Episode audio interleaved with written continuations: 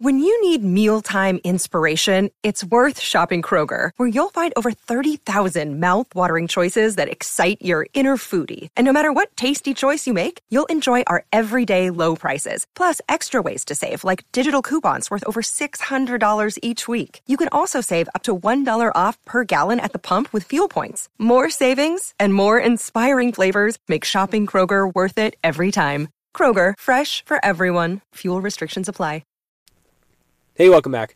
Uh, January 22nd was the first day that I published a podcast focusing on this coronavirus. You know, maybe if I look back, there's a podcast episode or two, you know, in the days leading up to that, that I had mentioned it. But that was kind of my foray into this coronavirus talk. You know, a word that I probably hadn't uh, uh, said you know, once in my life prior to you know roughly four weeks ago, and yet it seems as though it's everything I'm talking about today. And I hope by now it's evident why that's the case. You know, I even had self doubts, you know, early on when I made, you know, second, third, fourth video, think or podcast video, thinking, is this overblown? Am I going too far with this? What if this fizzles out and becomes sort of a non-event you know not unlike you know ebola. Ebola killed a lot of people and it still is a bit of an epidemic hazard long term it's it's endemic in some areas but it's not a huge concern. And economically speaking the impact on markets was pretty minimal. You know i asked myself what if this is just ends up like sars which is bad and certainly had a larger economic impact but still was basically entirely eradicated. To my knowledge, SARS does not exist outside of you know some some BSL four laboratories around the world. What if it turns out like that? But I stuck with my, and I'm not trying to you know toot my horn here. Maybe a, a half a victory lap, whatever you want to call it. What I'm saying here is that, that I've kind of been consistent on this for many weeks now. That that this is a risk that is underpriced. You know, I always said that I always qualify my statements by saying that maybe this doesn't turn into a global pandemic. Maybe it doesn't kill millions. Maybe it ends in thousands or tens of thousands, you know. Um, but economically speaking, the damage has been done and it will continue to be done because this problem isn't going to be over anytime soon. That, I mean, is basically the gist of what I was saying two, three weeks ago. I think it's even more so the case today, except that base case of this being contained in China is is kind of out the window at this point. It's it's a global pandemic, and, and the WHO, World Health Organization, which is you know behind on things, uh, uh, they announced that quite a while ago. I forget if it's the WHO or the CDC that this is basically a global pandemic, and and we're having more evidence of that now. I mean, we have over 200 cases in South Korea, a, a country that uh, you know two three days ago only had a few dozen cases. Just a huge explosion because they started looking, they started testing, they found some community spreading, some some you know this case of the super spreader in this uh, you know cult like church in in Daegu, South Korea, right? Uh, Iran ends up with with like two deaths and, and some other cases and and you, you got to think you know if, if there's two deaths there's probably much much more community spreading than anybody realized up until you know maybe two or three days ago uh, you know more cases in in Europe but again this is something that you know I was I was listening to on my my way back home yesterday, listening to MacroVoices, and and honestly I didn't listen to their interview yesterday. Uh, I'm sure it was interesting and great. It just maybe I'm just so engrossed in the current events right now. But I did listen to Erik Townsend, and he was talking about this, and and he's you know it's always great when you have bright minds like Erik Townsend, very probably far far smarter than I am in on, on all these topics uh, in terms of the markets, in terms of of epidemics, or, or Chris Martenson, probably smarter than both of us in, in the you know medical realm and whatnot, to have them basically saying the same things that this is alarming, that this is not being priced into the markets. That's always encouraging. But what he was talking about was you, you can't confirm what you're not testing for, and that's sort of what I've been saying all along that that either they're not testing or they can't test in some of these countries around the world and and for that reason, you're not going to see this coronavirus uh, really make an impact until it is uncontrollable. Until the case count is in the thousands, the tens of thousands, the hundreds of thousands. I mean, think about it. You have a big city, like like name your city. let's say Mumbai, right? I'll Google real quick while we're talking here. What's the population of Mumbai? It's in the tens of millions. It's one of the largest cities in the world uh, of Mumbai. 18.41 million. Okay, so in a country or in a city of 18.41 million individuals, which, by the way, has has neighborhoods like like many country, many countries, many cities around the world, even here in the United States, has entire neighborhoods, parts of the city that are just low low income, poverty. You know the the word slums or even ghettos. I mean, it's you know ghetto seems. I always think that is a little more specific to to uh, you know World War II Germany and whatnot. But but slums or, or whatever you want to call it, very low income in a lot of these cities. Um, if there's a thousand cases of a flu-like uh, uh, illness, is that going to register as as a major outbreak, especially if it's in a low-income neighborhood? No, not necessarily. Especially if you think that maybe uh, uh, three quarters of those cases are just kind of the plain flu or even just cold like symptoms, don't really amount to anything, right? And that leaves 250 more serious cases. Hey, even if you have 250 dead, you might already have 250 dead each day, if not probably much more, dying from the flu, you know, the seasonal flu, some other illness that's endemic, you know, things like cholera or dysentery or, or you know, those those uh, enteric type illnesses that are oftentimes spread through through water and food supply and stuff. This is I mean it's an anomaly at that point. But is it an anomaly when you have 10 and by the way, a 1000 cases, those 250 serious cases may not be serious until the case counts at 10,000, right? But what happens when you have 10,000 cases, which would occur, you know, within a week or two following that?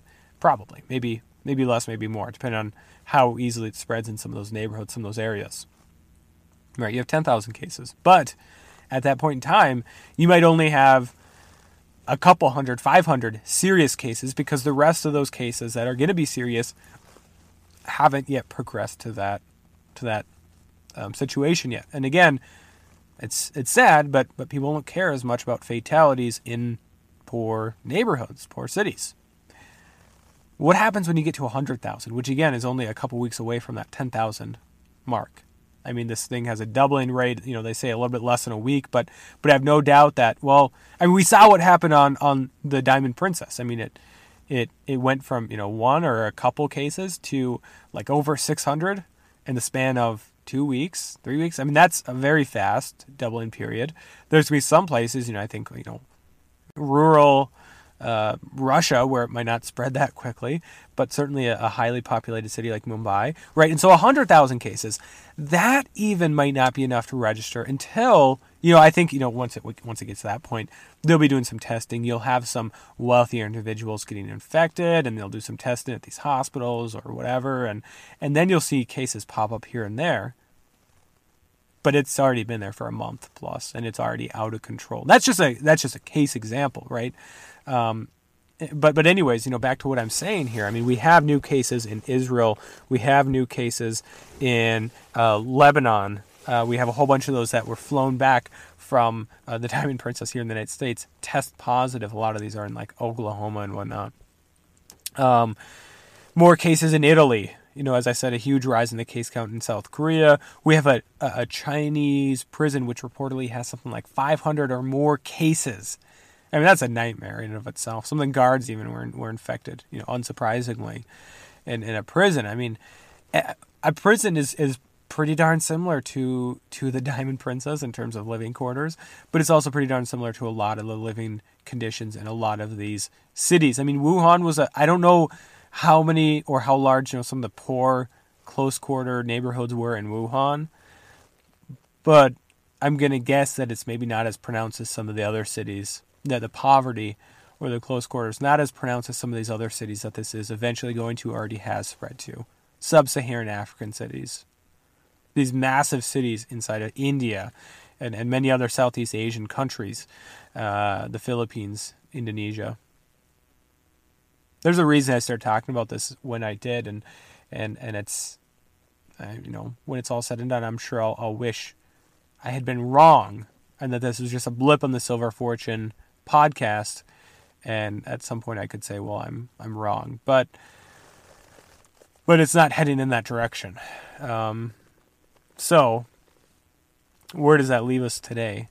Well, they're starting to test. The United States announced, I think, five cities, the CDC, where they would begin testing every um, every flu-like illness that has comes back negative on the actual flu test, right? So there's a there's plain old coronaviruses, not you know COVID nineteen that can cause flu-like symptoms and many others, right? Um, but you know COVID nineteen would be one potential one. So that's five cities. That's something. Now I forget exactly what there were. Uh, there's Atlanta. There's one on the the uh, the East Coast, and then I think the three were on like the West Coast. Uh, Seattle, I think was the one. Maybe San Francisco, Los Angeles, something along those lines. So it's a start. It's a move in the right direction, uh, but I think it's only a matter of time before we see what's happening in places like South Korea, a place that previously we thought was was not really affected by by the coronavirus uh, here in the United States will be very much effective, affected. Um, dozens, hundreds, thousands of cases out of nowhere. It's as though it was spreading and we just didn't even know. And that's, I think, exactly what it's doing in, in many places and it has been for many weeks. But it's just, again, this can be a waiting game, um, which, if nothing else, gives us time to prepare financially and, and time to prepare, uh, you know, if it gets really bad in your area who knows how bad this is going to get. But certainly, again, going back to the base case, the economic picture just continues to deteriorate. Now, one of the really interesting things that I saw, by the way, the CDC is now warning more about this. The quote uh, described it, quote, as a tremendous public health threat. They warned that human to human transmission in the U.S. is very possible, even likely. Uh, I would go so far as to say it's a certainty, right? It's like back a couple weeks ago when when uh, you know, researchers or whatever are saying, you know, we can now confirm that this is a human to human transmission that's occurring. It's not, you know, just animals to humans. And I think there's kind of a collective like, duh. I mean, how do you get to a thousand cases solely from what a thousand people eating a, a, a whole herd or whatever you can call them of, of infected pangolin? Or bats or whatever animal this came from, or if it's you know a bioweapon, whatever your opinion is on it. I think everyone kind of knew that pretty early on, right? But anyways, the other article that I thought was interesting was from uh, uh, uh, China. China, of course, a ton of criticism, including for myself, about their their poor reporting. They constantly are changing the way they they record stats and whatnot. But but this Hu Xijin, who's uh, I want to say like the editor or something of the Global Times. I forget exact, his exact position, but in many ways, kind of the the uh, kind of belligerent mouthpiece for the for the Communist Party of China. He tweets Coronavirus epidemic is getting severe in Japan and South Korea. Problems with coronavirus tests in the U.S. may impede full disclosure of outbreak there. Current flu season in the U.S. is serious. Whether it is related to the coronavirus is worth vigilance. Implying that this bad flu season in the U.S., maybe it's the coronavirus. I tend to doubt that we'd see that large of an impact at this point. But he's implying that we're, covering things up. And, and I'll be honest, um, that's a real concern of mine eventually. But at this point in time, it's not. And I'll tell you why. Uh, the U.S., it's so much more individualized at this level. It'd be so much more difficult to, in, in a country where free speech and freedom of information stuff is encouraged, when we're talking about single or dozens cases, it's it's pretty easy for the CDC or a doctor or whatever to, to get out on a stage or whatever and say we have more confirmed cases. You know, if we're at thousands, hundreds of thousands, millions of cases, then it's much easier for the government to to consolidate that data and then fudge it. But at this point in the game, it's a lot easier for many of these countries, you know, Japan, South Korea included, to we can probably trust these numbers that that they're not confirming a whole lot of other cases outside of what's being reported, if any right? Um, and so I kind of dismiss this, and it, it, probably is a bad flu season, um, and it's probably going to be extended and probably much worse because of the coronavirus here in the United States. But I doubt that it's spreading at the scale of the flu, which is you know probably millions of individuals in the United States that have gotten the flu already. But I thought that was interesting.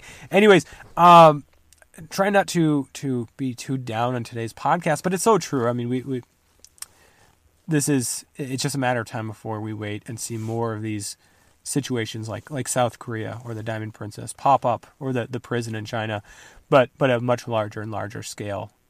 Uh, each day is is sort of up in the ante on the day prior. As always, thank you from the bottom of my heart for watching today's video on YouTube or listening to today's podcast, and God bless.